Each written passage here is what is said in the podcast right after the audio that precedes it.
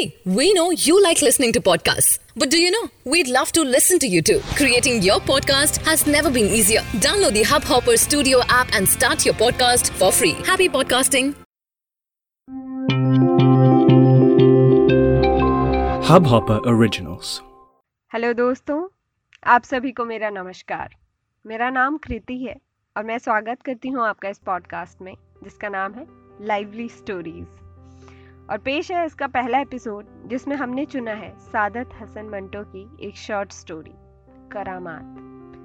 सादत हसन मंटो उर्दू के जाने माने लेखक, जो अपनी लघु कथाओं, बू, खोल दो, ठंडा गोश्त और चर्चित टोबा टेक सिंह के लिए प्रसिद्ध हुए।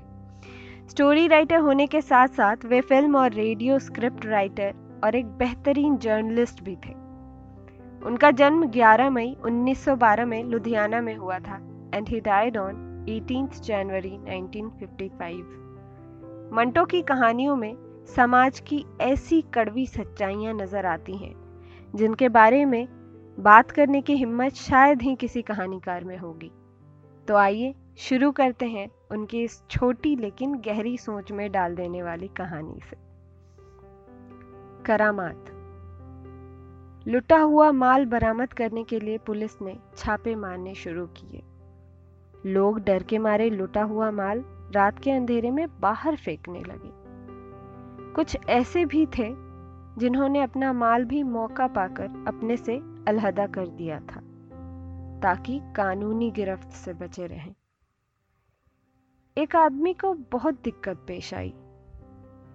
उसके पास शक्कर की दो बोरियाँ थीं। जो उसने पंसारी की दुकान से लूटी थी।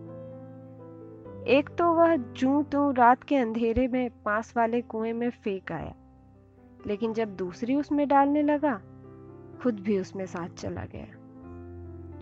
शोर सुनकर लोग इकट्ठे हो गए। कुएँ में रस्सियाँ डाली गईं। जवान नीचे उतरे और उस आदमी को बाहर निकाल लिया गया। लेकिन वह चंद घंटों के बाद ही मर गया।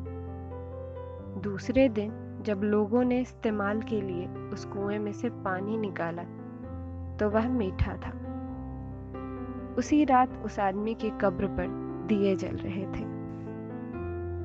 मंटो की कहानियाँ थोड़ी सी उलझी हुई ज़रूर होती हैं, पर उसके मायने बहुत गहरे होते हैं। इस कहानी के ज़रिए मंटो ने इस समाज की एक अजीब सी सच्चाई उजागर की है कि अगर कोई मरते मरते भी कुछ अच्छा कर जाए ना तो फिर चाहे वो गलती से ही क्यों ना हो, लोग उन्हें पूछते ही हैं।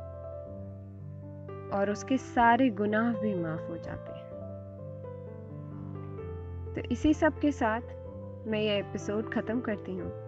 बने रहिए हमारे साथ कुछ ऐसी ही अलग किस्म की कहानियों के लिए। और अगर हमारा पॉडकास्ट आपको पसंद आया हो तो इसे सब्सक्राइब करना ना भूलें। Stay tuned and have a good day.